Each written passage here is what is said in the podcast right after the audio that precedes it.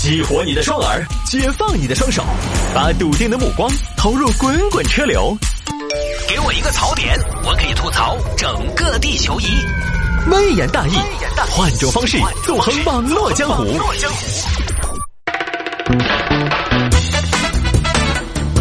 欢迎各位继续回到今天的微言大义。有听众朋友说摆一下这个，女子连续在试用期内被炒，结果呢被警方抓了。你看被炒的为什么还要被抓？你说，带着满满的疑问，我打开了这位听众给我发来的链接。这个事情发生在广东，广东有一个程女士，二零一七年十月呢，到深圳宝安区一个塑胶厂应聘工人，月工资四千元。你什么时候能够来上班呢？我现在就可以。那你明天来吧，因为我们现在急着用人。好啊好啊，哎，那我想请请问一下哈，有没得试用期呢？没得试用期我不得来哦。哦，没来，你好奇怪啊！人家找工作都希望没有试用期，你就好啊，没有试用期你还不干。嘿，是嘛？这个试用期我觉得很关键，对不对嘛？用人嘛，用人嘛，哎，对不对？雇佣雇佣嘛。雇的和被被被雇的嘛，都要了解一下嘛，互相了解有过程嘛，对不对？合不合适嘛？哎，日久见人心嘛。有，我们有一个月的试用期呀。哦，那就好，那就好。啊，第二天上岗了，上岗第一天正常，第二天正常，第三天一早，程女士没对了。谢主任，谢主任，啥子？之前不是给我承诺的早饭是两个包子一个鸡蛋一碗稀饭的嘛？今天我就想问下你。为啥子吃的油条？呃，这个东西喜欢一下口味啊。我们食堂很讲究较餐的多样性跟丰富性，天天整一样东西，我想你也有点太不说呗。哪个要多样？我就只吃包子。写准备的行哦！我跟你说，这个你要给我个说法哦。很严肃的事情，为啥子？为啥子承诺的包子变成了油条？诚信去了哪里？呀，小陈呐，你是不是太敏感了一点？油条和包鸡有什么区别吗？当然有啊，咋没得区别呢？油条是垃圾食品。不瞒你说，如果不是你承诺早饭都吃包子，我根本就不得来。这个事情你必须给我一个说法。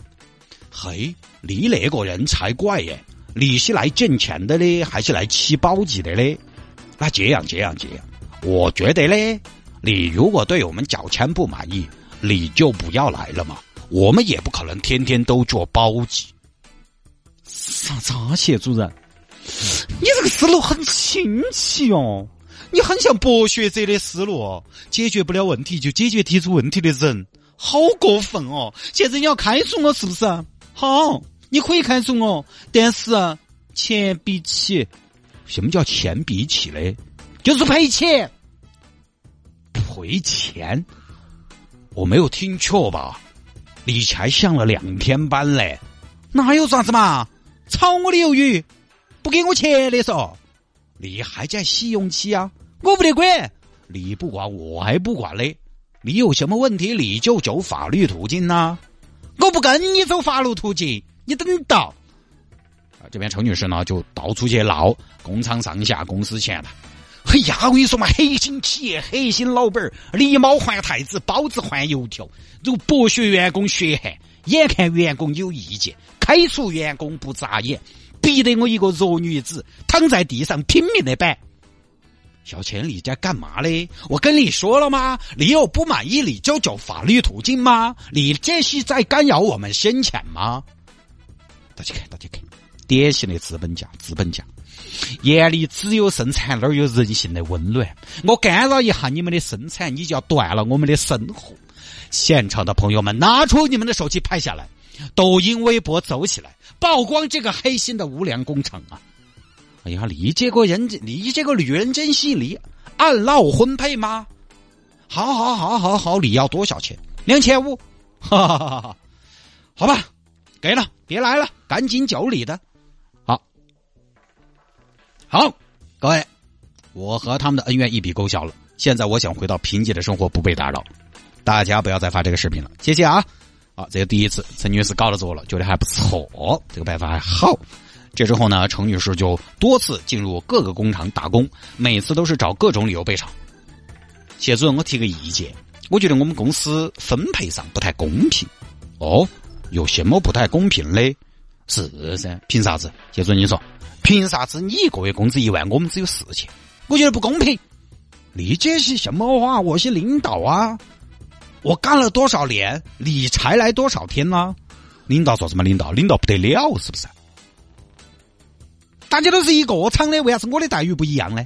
哎，那你觉得应该怎么样？你教教我啊，就应该这样。我觉得，谢主任，你听一下我的意见啊，你看成不成熟哈？我觉得还是多成熟的。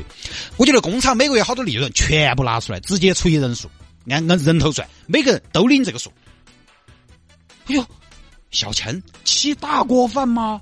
都二十一世纪了，小陈，这是老板的私人企业，要干干，不干你就走嘛。好啊，好啊，谢主任。没想到你这个禽兽，你炒我鱿鱼。好，好，你炒我鱿鱼可以赔钱，赔什么钱？怎么就赔钱了？我不管，我要闹闹，我怕你闹吗？我是被闹大的呀。现在你就去闹，我现在才不去的。我看这会儿上午十点，下午两点有领导来视察，我那个时候去闹。你去啊，你去啊，去，去把我的钱包拿过来。你要多少？嗯，三千，三千，多了我也不要。李道系不客气，拿着吧，拿了滚蛋。我真的是遇得到你。好，之后陆陆续续从二零一八年四月到五月，一个月好几次进了工厂消极怠工。小钱，上班时间玩手机会不会太过分了一点？啊？呃，哦，啊，上班时间玩手机怎么很对吗？没反应吗？诶，谢总，我问一下。上班时间不就是用来玩的嘛？下班了回去哪儿还有时间呢？哎，啥子谢主任？现在上班时间不是用来玩的，嗦好久的事情哦，一记都起，你走吧，我们不需要你这种磨洋工、偷懒的、偷奸耍滑，好不好？走，你撵我走是不是？好赔钱，你少来，有什么争议去劳动站处理，去劳动站。同志，他这个怎么赔？呃，按照相关规定啊，你这个就是支付一天工资都对了，看到了吧？走吧，回去找财务给你发一天工资，发了赶紧走。你看，已经给出了解决办法，结果呢还是不依不饶，因为他还是嘛继续闹就对了。回到厂头又开始兴风作浪，你到底要怎么样才满意？给我两千块钱，我马上走，消失的无影无踪。你走走走走走走走，给钱了。一直到去年的五月十一号，这个程女士再一次这样操作，用人单位报警了。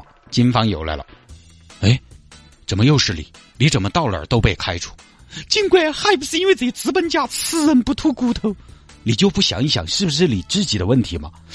我跟你说，三天两头被炒，你是第一个呀！每次被炒就闹，闹不成就上吊，几次了？警官，我跟你说，你跟他说那么多，他就是个泼皮了。这种人不处理，我们厂家咋开工？这个营商环境，营商环境，中央都在提，很恶劣啊！啊，大有去调查，现在判决下来了，是属于寻衅滋事罪，判处有期徒刑两年。呃，这个就属于什么呢？社会上个别的无赖，他反正呢每次金额他也不大，就跟很多碰瓷的一样，打了人家不给一千两千块钱，对于很多用人单位来说，他懒得逃生去跟你斗争到底，干脆就赊财免灾，所以也就成功了好几次。啊，现在有这种，这种叫什么呢？劳务碰瓷，但劳务碰瓷不一样，劳务碰瓷基本还不耍赖，劳务碰瓷动机不纯，但是他手段合法。去年看了个新闻，就有一个大哥先后在十一家公司当驾驶员，短就三天，长就一个月，他根本不是去安心找工作的，他就是去碰瓷。每次辞职后就要去仲裁，要求支付加班工资。前几年还有人两年时间换了二十个工作，两年后告了十五个公司，十三个胜诉，经济赔偿就拿了六万。这个叫所谓的劳务碰瓷，他多少还是能抓住一些用人单位的漏洞。因为大家晓得，现在我们这个环境哈，职场环境，用人单位多而不少。你说有些加班违规的，或者说呃不不按规定。执行带薪休假的，反正多而不少，总会有点问题，大大小小的，他就抓住这一漏洞，不合理、不规范的地方，这个叫劳务碰瓷。程女士这个完全是耍赖哈，这个反正我我就还是那个观点，嗯，就是现在我不知道大家发现没有啊，关于反对你弱你有理的声音已经很多了。无理取闹被收拾的案例也越来越多了。大家看到一个事情的时候，至少互联网上大家更愿意敞开心扉，抛开双方的身份和地位，单纯的判断是非的。像以前，可能一台豪车撞了一个摩托车，撞了一个电瓶车，大家说：“哎呀，你这一欺负你有钱人坏，欺负穷人。”现在不是了，现在就是直接划分责任，谁的责任谁就该负责。你弱，你也不能有理，谁的责任就是谁的责任，不是说强弱来分谁有理的。那就证明无理取闹的空间越来越小了，留给大家耍赖的时间就不多了。有理有据永远是维权的前提，闹只是一种手段而已。